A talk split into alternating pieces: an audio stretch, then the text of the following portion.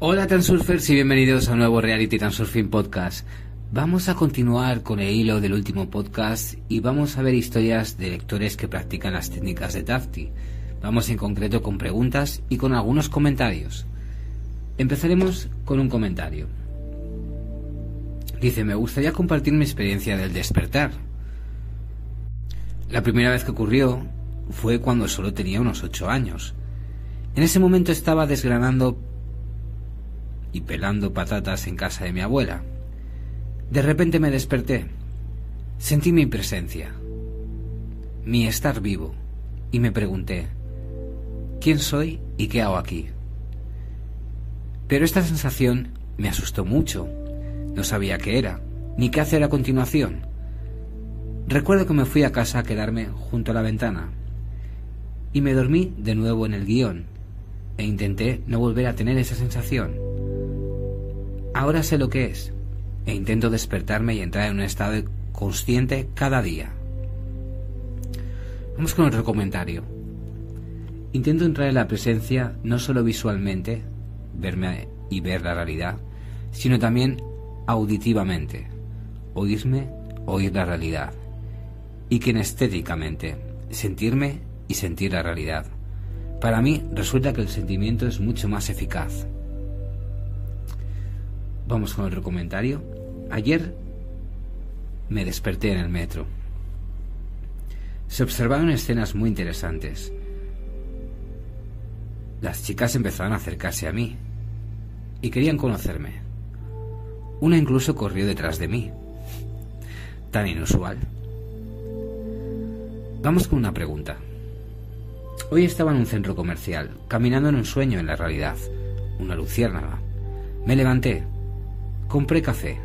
Aparecieron dos policías, de pie, mirándome como si fuera su mamá, como si fuera su ser más querido. Me confundí un poco.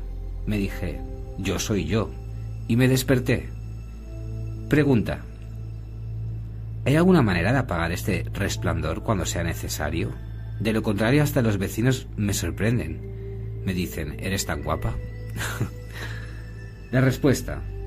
Si existe, si existe tal fenómeno, si enciendes cualitativamente la presencia, la gente dormida empieza a mirarte con curiosidad y simpatía. Y si al mismo tiempo activas la trenza, el efecto será aún más fuerte. Eso sí, no mantengas la trenza en estado activo durante mucho tiempo, para que no se atasque.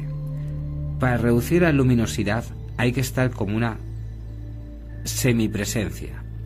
Es decir, no caminar totalmente vivo y, despierto, sino observar la realidad circundante oblicuamente, con el borde del ojo. Utiliza la técnica de la imitación. Hazte el dormido y de paso, no muy de cerca, observa y estate atento a lo que ocurre a tu alrededor. Otra pregunta. ¿Y cuánto tiempo se puede mantener la trenza en estado activo para que no se atasque? ¿No contradice esto al hecho de que la trenza solo debe utilizarse claramente según el algoritmo de la asignación de la realidad? De lo contrario se descontrolará. Me parece que si activas la trenza no según un algoritmo, sino simplemente la mantienes activada así, entonces se establecerá lo que tengas en mente en ese momento. Vamos con la respuesta.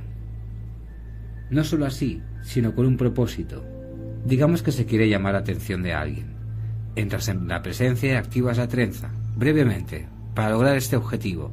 Después, la desactivas. No he dicho que haya que andar con la trenza activada todo el tiempo. La atención en este caso debe estar ocupada con el objetivo. Establecer y sostener la trenza para tener tu atención. Y cuando se consigue el objetivo, soltarla. La trenza debe estar bajo tu control, una trenza es como un calambre en la pierna, cuando los músculos empiezan a comportarse espontáneamente. Vamos con un comentario. La técnica táctil funciona a la perfección, aunque de forma imperceptible. No juegues con la asignación de plazas vacías en los aparcamientos. Esta técnica es para creadores. Nunca pensé que algo así pudiera hacerse realidad, incluso para los soñadores más sofisticados. Mi fantasía era una quimera. Sin embargo, la realidad no clasifica, se reclamó y se aceptó la solicitud. Vamos con la respuesta. Punto muy cierto. La reivindicación funciona sin establecer, sin ordenar. Esto se debe a que la realidad es categóricamente reacia a mostrar explícitamente su sumisión. Tal es su carácter. ¿Quiénes sois vosotros? O puede ocurrir que establezcas un fotograma objetivo y te olvides de él. Y solo más tarde te des cuenta que ha funcionado. Pero de alguna manera funcionó implícitamente, no exactamente según el orden, sino de forma algo diferente o completamente diferente. La mente tampoco es propensa a creer en milagros. A menudo piensas, bueno, esta vez ha funcionado. bueno, ha sido una coincidencia. La realidad no es un pez de colores. No todo puede ser como yo quiero que sea. No puede ser así. Eso es todo. Sin embargo, a menudo sucede que una intención bastante difícil de realizar, y a veces incluso fantástica, ocurre. Las historias de los lectores lo confirman. Vamos con un testimonio. Después de leer los libros sobre la sacerdotisa Tafti, decidí probar con la trenza. Estoy casado, y una vez de camino al trabajo decidí desear lo que en principio no debería hacerse realidad, a saber, que me besara una desconocida. Unas horas más tarde, mi mujer me llama y me pide que llegue pronto, porque su primo y su joven esposa vienen a visitarnos inesperadamente y por primera vez. Tuvimos una buena y divertida cena, y cuando se estaban despidiendo, la mujer de mi hermano, a la que no conocía de nada, me abrazó y me besó. Vamos con un comentario. Sí, la trenza es una pasada. Llevo un cuaderno para consolidar los progresos. Subrayo la situación. Escribo la fecha y la hora. Luego, al lado, escribo la fecha y la hora de la materialización de esta situación. De 10 minutos a dos semanas. Pero la intención más grandiosa del reino de la ficción se hizo realidad en un año y medio. Vamos con un comentario. Hace poco me ocurrió un incidente interesante, o la historia de por qué no se debe usar la trenza cuando no eres tú mismo. En general, yo tenía un sueño, visitar Tailandia, a saber, Phuket. En el clima actual, el viaje no es barato, por no decir otra cosa. Además, mi marido y yo tenemos un proyecto de construcción, hay grandes gastos en los planos, y un viaje estaba fuera de la cuestión. Pero no me rendí e hice todo lo que Tafti me enseñó a hacer. ¿Y qué te parece? No solo se hizo el viaje, sino que al estar en Phuket nos ahorramos mucho dinero. De hecho, conseguimos hacer dos buenas sumas de dinero antes del viaje. Pero esto es lo que pasó después. En Taya, bien por un exceso de emociones, ya que era mi primer viaje, el primer vuelo en avión, bien no sé por qué, me enganché a un péndulo, bien de celos, bien de orgullo, y en mis sentimientos establecí un pensamiento, una forma de pensamiento. Quiero que todos me miren solo a mí y no a mi marido. Y no me crean. Sucedió. Pero no me hizo feliz en absoluto. Conseguí quemarme tanto que mi cara se hinchó terriblemente y estaba de un rojo intenso. Y efectivamente, ahora todo el mundo me miraba, turistas y lugareños por igual, como si fuera un extraterrestre. Cuando me di cuenta de lo que había hecho, empecé a arreglar poco a poco la situación, y milagrosamente aquella horrible quemadura desapareció en dos días. Es magia. La trenza sigue haciéndome a veces su maldad, y me volvieron a, pillar, aunque de forma más ligera. Ahora los turcos, ahora los turcos y transexuales empiezan a meterse conmigo en la calle, delante de mi marido. No me tocaban, pero me invitaban a un masaje, me invitaban a salir, y una vez me ofrecieron un masaje de los pechos. En resumen, esta historia divertida, desagradable y muy instructiva. Madre mía. Pregunta, ¿por qué a veces no funciona la trenza?